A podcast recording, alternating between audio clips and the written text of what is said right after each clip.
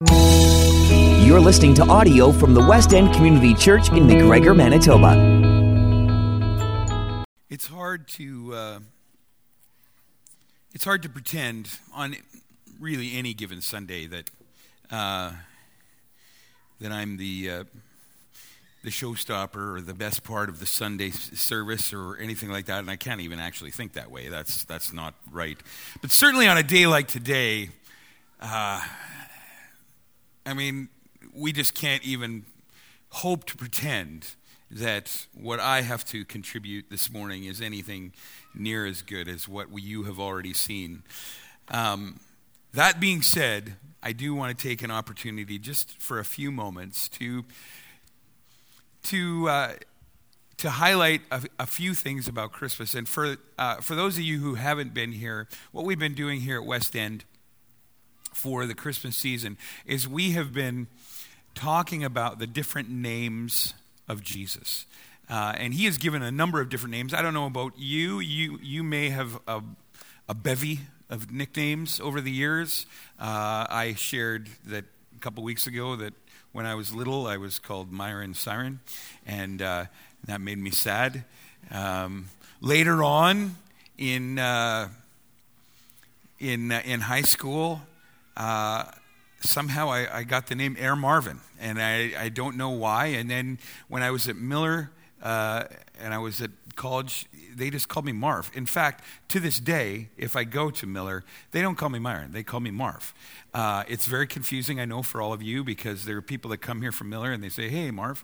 Uh, I don't know why, that's what they call me. But there are a number of different names that, that I have made. Maybe you have a lot of different names. There are a lot of names in the, in the scriptures for the Lord Jesus. And we talked about Christ. We talked last week about Jesus, where Joseph, in a dream, got this um, message from an angel that said, You need to marry Mary. You need to take her as your wife, and you are going to have a son, and you are going to call him Jesus. And then he said, For he will save his people from their sin. This morning, I just want to, just for a, a few minutes, and I really, really mean that when I say a few minutes, um, I just want to highlight another name of Jesus, and it comes to us in John chapter 1. And we have referenced John chapter 1 before, and you'll know if you're familiar with John chapter 1 that John chapter 1 and verse 1, it says, In the beginning was the Word, and the Word was with God, and the Word was God. And then it says, He was with God in the beginning. And if you're not familiar with that chapter, then, you know, reading those words really won't help you very much. But if you just kind of keep reading and you go down to verse 14, what you're going to find is that John kind of elaborates on what he means there. In John chapter uh, 1 and verse 14, it says this The Word became flesh and made his dwelling among us, and we have seen his glory, the glory of the one and only who came from the Father, full of grace and truth.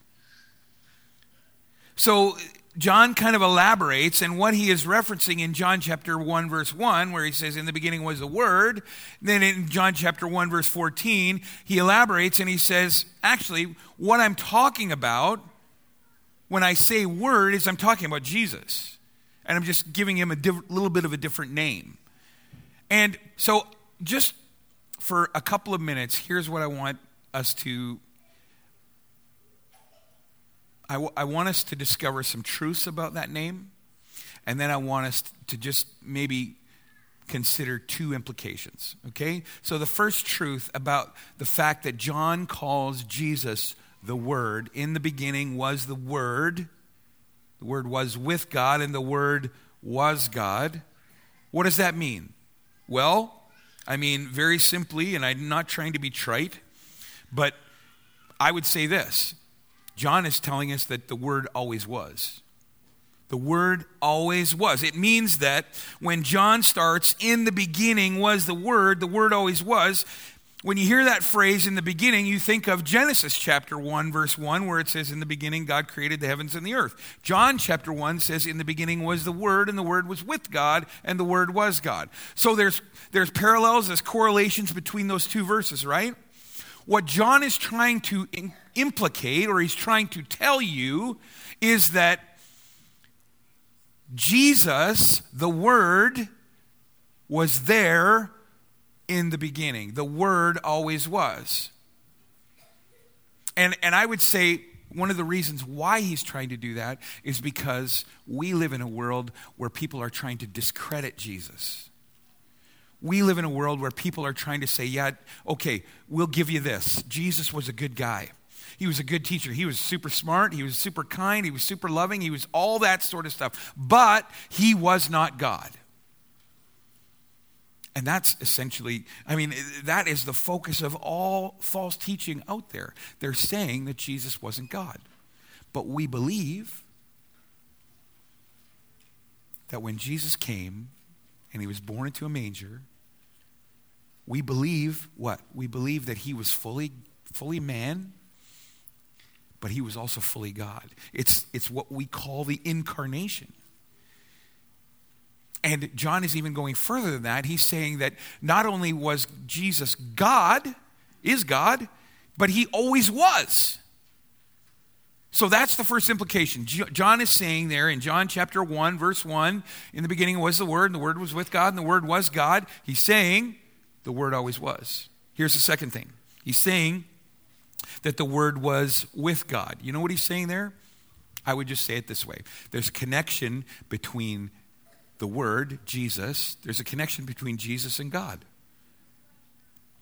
It means that Jesus, and we don't have the time to get into it, but it means that Jesus is part of the triune God. He's, he's part of the Trinity. He's part of Father, Son, Spirit. He's this three different persons in one God. Okay?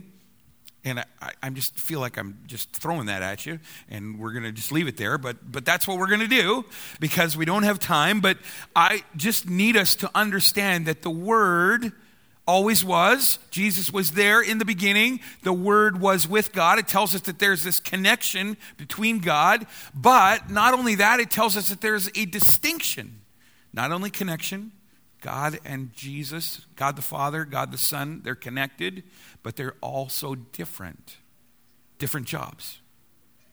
Boy, I, I, I know that I'm throwing a, a, bunch of stuff at you, but, that, but that's the truth. We have to understand that, that there's this connection between God and Jesus, and there's also this distinction one God, three persons, three different jobs. Everybody with me? All right. One more. And this is the most important thing. I got to say it. The word was, uh, the, the word always was, right? The word was with God, and then the word is God. The word is God. And, and I just, I said it just a couple of minutes ago. We live in this world where people are trying to discredit Jesus. We live in a world that had, that has been happening for 2,000 years. And it remains today, and I guarantee you it will happen tomorrow, and the next day, and the next day, and the next day, and the next day, because this world is afraid.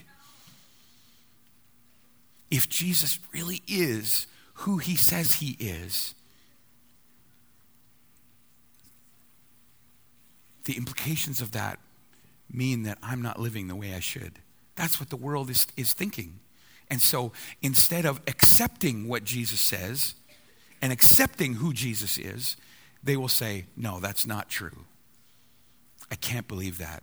And they will go on and they will live their life the way they want to. But we believe that Jesus, born in a manger, came to, to die ultimately came to die in our place, in, in, in my place, in your place. He came to be a Savior. Jesus, you will call him Jesus, for he will save his people from their sin. So, John is saying, really importantly, when he references Jesus as, as the Word, he's, he's saying that the Word always was, He's saying that the Word was with God. He's saying that the Word was God. These are huge implications. So I would just say this as we close. what does that mean? If we say that the Word always was, if we say that the Word was with God, and we say that the Word was God, what does that mean for you? Because it's one thing to say it, but we need to understand what it means and, and, and what it means for us. What is the truth and what is the implication of that? So uh, let me just give you two things, or maybe three. I, am sorry. Uh, the implications of the Christmas story and the implications of John chapter 1, verse 1 would be this that Bethlehem, Bethlehem wasn't the beginning. It wasn't the beginning for Jesus. Have you ever thought of that? Think about this. Think about the four Gospels. Think about Matthew, Mark, Luke, and John. Even though a few of them don't actually reference the birth of Jesus, they all start way before Jesus was ever on the scene. You ever thought about that? Where does Matthew start? Starts with Abraham, right? The genealogy of Jesus Christ. Where does Mark start? Mark starts, if you want to go look and do some homework this week, Mark starts with, with some quotes from Isaiah, 700 years before Jesus was ever on the scene. Where does Luke start? He starts with a genealogy. He goes all the way back to Adam. And where does John start? John starts even before the beginning. In the beginning, way before the beginning, was the Word, and the Word was with God, and the Word was God. What he's saying there is Jesus always was. The Word always was. Eternity past. Huge implications, right? What I'm just trying to say is that Bethlehem isn't just the time when Jesus came on the scene. Jesus always was on the scene. It means that this is a way bigger thing than, than just a cute little Christmas story where we sing away in a manger and all that sort of stuff. Those things are important, yes, but there's more to the story. Bethlehem wasn't the beginning. And I mean, if you want to connect that, another implication would be that before we sing about Emmanuel, and which means God with us, right? We know that. Before Jesus was God with us, he was God with God. That's what John chapter 1 and verse 1 is telling us. And that's an amazing thought to me. We have to, uh, I think, when we understand that God and Jesus are connected, God and Jesus are the same, God and Jesus were there before the beginning. I think when we start to understand that and those implications, I think we start to look at Christmas just a tiny bit differently. Here's the last thing I think. If John chapter 1 and verse 1 is true, then the implication of that is that Jesus makes visible the invisible God. Now we can see what God is like in the person of Jesus because the Word became flesh and, and He was God. I mean, that's what John chapter 1 tells us. If you read on, verse 18 says, no one has ever seen God, but God, the one and only, who is at the Father's side, has made him known. He's saying that when Jesus came on the scene, he came to make the invisible God visible. You want to see what God is like? You look at Jesus. He came to make sure that you understand just who God is. He is the living Word of God. He is the personal expression of God. So if you want to know what God is like, you look at Jesus. You could almost say God is Christ like. And so here's how that affects Christmas. Here's how that affect, should affect Christmas for you. Would you like to know how God feels about you? If you want to know how God feels about you, then you just look at how Jesus treated people. Maybe you feel insignificant. Maybe you feel marginalized. Maybe you feel down today.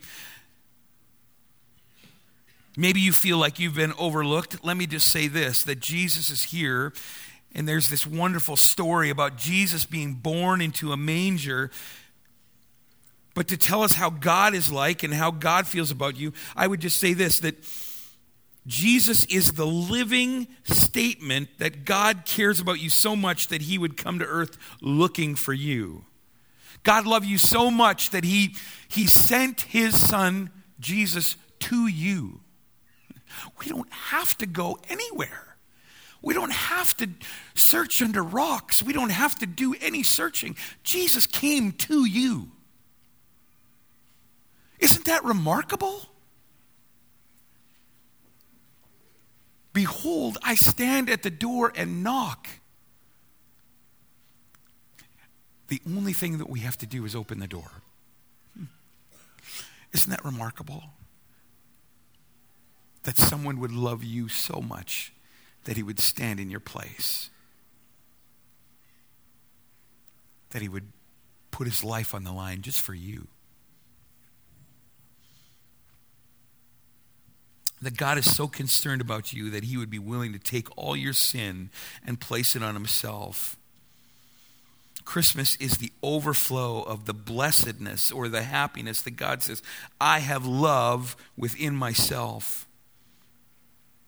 And my hope is, you know, just for the rest of this Christmas season, my hope is for you that you would say, if, if that is the way that God feels about me, if Jesus is the embodiment of that love, that word, then how could I not give myself to him? How could I not ask him to be my personal Lord and Savior? Christmas is an invitation to enter into the eternal life and the love of God. It's always been there, but now he wants to share it with, with you so badly. He came to earth in the form of his son, the Word, Jesus. And when you start to understand that, there really, there really are no words or names to describe what it means to have the Word be the Word for you. Amen? Let's pray. Our God and Heavenly Father, it is good to be in your place in this house. And we worship and adore, we glorify and honor your name today. Father, I thank you for all the, the, the Sunday school teachers and the, the kids and just everyone who participated this, this morning. Um, just to tell your story in, in different ways. And, and it's remarkable that we were able to do that. And, and uh, Father, I thank you for each person who has come, whether they come here all the time or whether they're here just to support their grandkids or nephews, whatever, um, their family members. I, I just, I'm grateful that we could be here together this morning, giving you praise and glory. And, and Lord, I pray that if there is someone here who does not really actually understand the meaning of Christmas, the true meaning, that this Christmas that you would make yourself somehow, some way real to them. It is good that we are here. And Father, you are a good God. We give you praise. And we pray in Jesus' name, the Christ, the Word, the Lamb. Amen. Would you stand with me? I just want to read Jude for you. Jude, verse 24. Excuse me. It says this Now to him who is able to keep you from falling and to present you before his glorious presence without fault, with great joy, to the only God our Savior be glory, majesty, power, and authority through Jesus Christ our Lord before all ages, now and forever. Amen. Thank you for being here this morning. I want to say a Merry Christmas on behalf of me and Pastor Matt. And uh, we just hope the best, wish the best for you. You're dismissed.